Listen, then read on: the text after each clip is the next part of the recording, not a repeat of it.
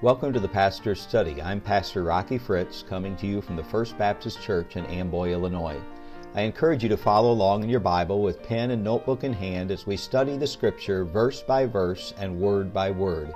We are currently traveling the Romans Road. Gather your things together and turn in your New Testament to Paul's epistle to the Romans.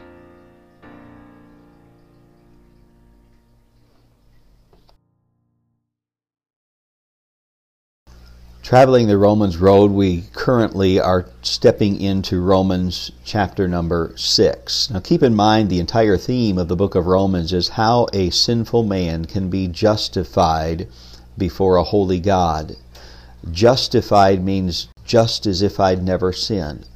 This justification comes through faith by the grace of God. Now, Scripture teaches to us that God created man as a trichotomy, or three parts that make up a whole. We have our body, which is our flesh. Our flesh is sinful, it's condemned by the law. And then we have our inner being, or our soul. This includes our mind, our emotions, our will. We sometimes refer to this as the heart. And then the third part of man is the spirit. Now, when we're born into this world, we are born spiritually dead or separated from God. At the moment of salvation, God speaks of a quickening or making alive of the Spirit. He speaks of being born again. The Holy Spirit comes to live inside of us, restoring that fellowship that was lost through Adam's sin in the Garden of Eden. This fellowship with God begins at our salvation and it grows through our sanctification. Now, there is a battle, a conflict, a tug of war, if you will, going on in the heart of each man. Our eternal soul is the prize of this battle.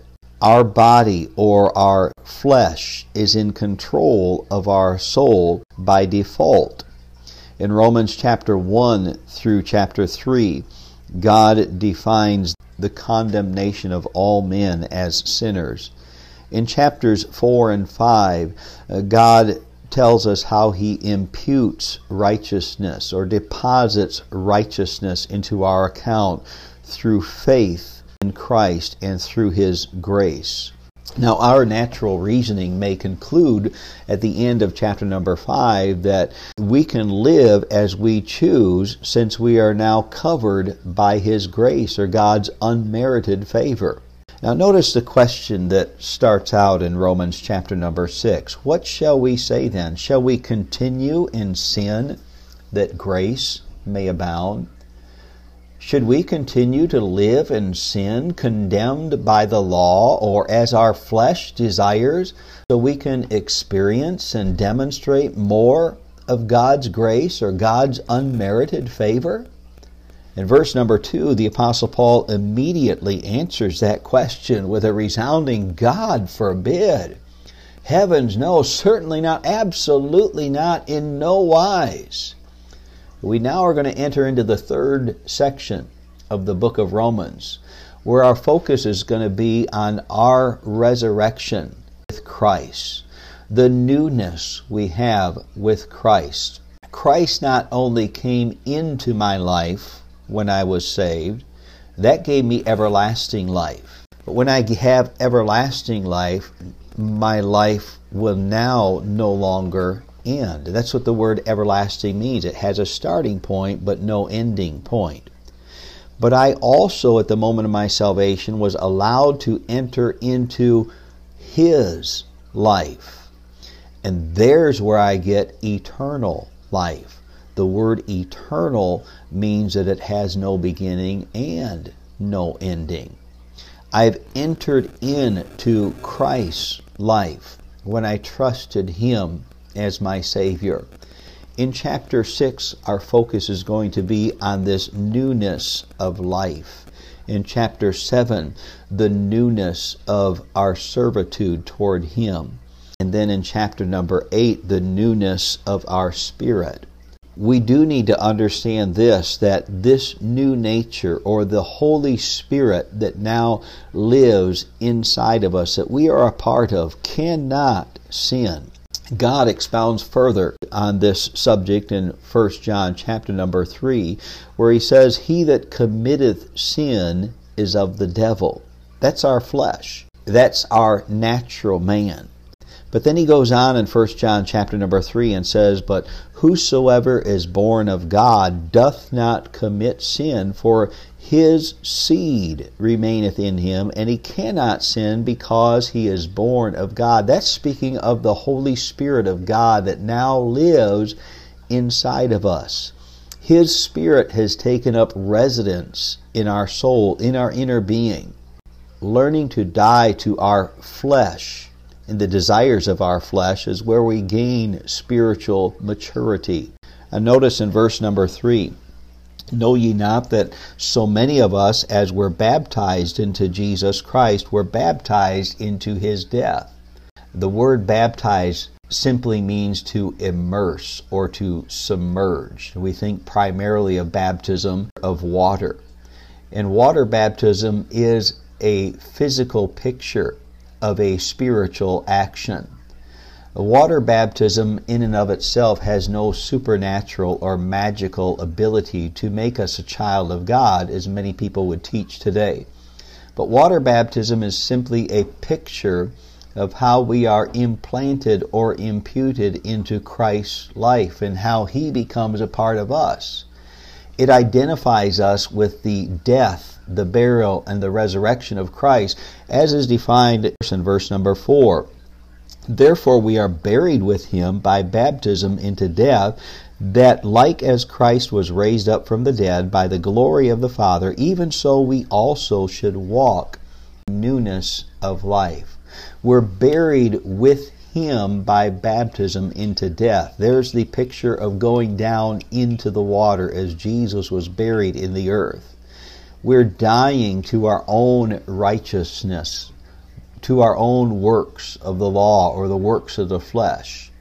And like as Christ was raised up from the dead, like Jesus came up out of the ground, we also come up out of the water in a picture.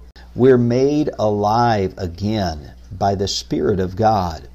Notice the verse says, by the glory of the Father, by the power and the working of God through His grace.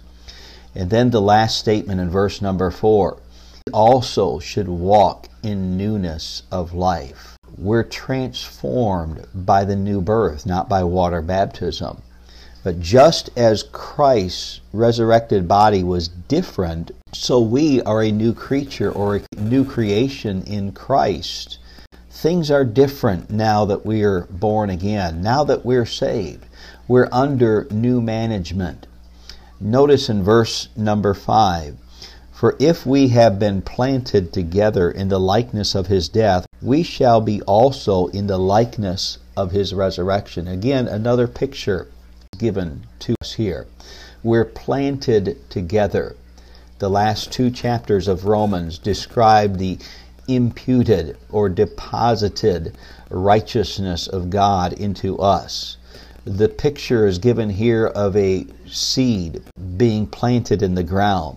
It gains its nutrition from the earth and its energy from the sun and becomes a plant. You see, the earth is made up of dead organic material. Death brings from it life. The brighter the light of the sun, the more strength and faith we have to grow comes from the Bible God's word of truth, God's source of righteousness.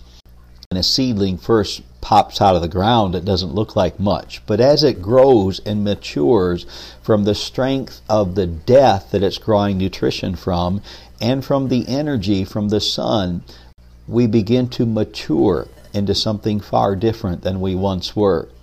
The book of 1 John, chapter number 3 Beloved, now are we the sons of God. And it doth not yet appear, but we shall be. But we know that when he shall appear, we shall be like him. We don't seem like much now. We may be just a seedling. Keep dying to yourself. Draw nutrition, spiritual nutrition from that death to the flesh, and draw strength and energy from the light of God's Word. And God will continue that transforming process until we get to heaven and awake in His perfect righteousness. On verse number 6 and 7, this old man is crucified by Him, that the body of sin might be destroyed, that henceforth we should not serve sin. For he that is dead is freed from sin. Knowing this, this is essential for us to understand. Our old man, this body of sin, the natural man, the old nature, our sin nature, our old garments, these filthy rags. We're not only speaking of our sinful works, but even our good works that somehow in our mind we might think would bring us to a right relationship with God. There's nothing that we can do to bring ourselves closer to God. We simply are commanded to die to ourselves. Death to our sinful self righteousness allows us to live in Christ. In John chapter number 12, Jesus was prophesying of his crucifixion. He said, Verily, verily, I say unto you, except a corn of wheat or a seed fall into the ground and die, it abideth alone. But if it die, it bringeth forth much fruit the key of living a victorious Christian life is learning to die to our fleshly desires. It's not what we want, it's not what we desire that's important. It's what God, through the Spirit of God, through the Word of God, directs us and leads us to. Dying to self or our desires, our thoughts, our motives, our reasoning, our understanding our righteousness, our goodness, dying to these things allows us to live in the presence and fullness of the Spirit and righteousness of God. This is how we draw closer in our fellowship with God by dying to our flesh and learning to live in the Spirit. I close today by asking you life's most important question. Have you personally received the gospel, the good news as presented to us in the book of Romans? This book describes in detail God's one and only way of salvation and sanctification. When God works in our lives, He begins a work of transformation. This transformation begins at the moment of salvation and will not be complete until we are living forever in His presence. There's no hope of eternal life in heaven without knowing Jesus Christ. So likewise, there's no life that compares to living daily in the presence of Jesus today. If you have any questions, concerns, or needs, please contact us at fbcamboy.org. I look forward to the next leg of our journey as we travel the Romans Road.